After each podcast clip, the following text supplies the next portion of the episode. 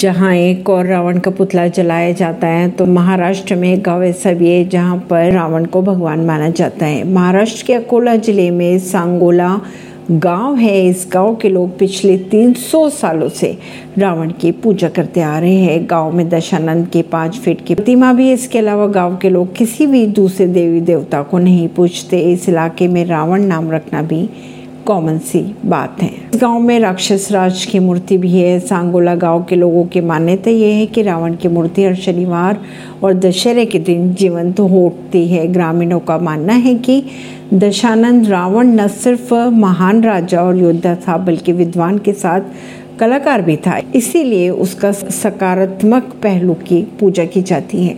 Parveen Singh, New Delhi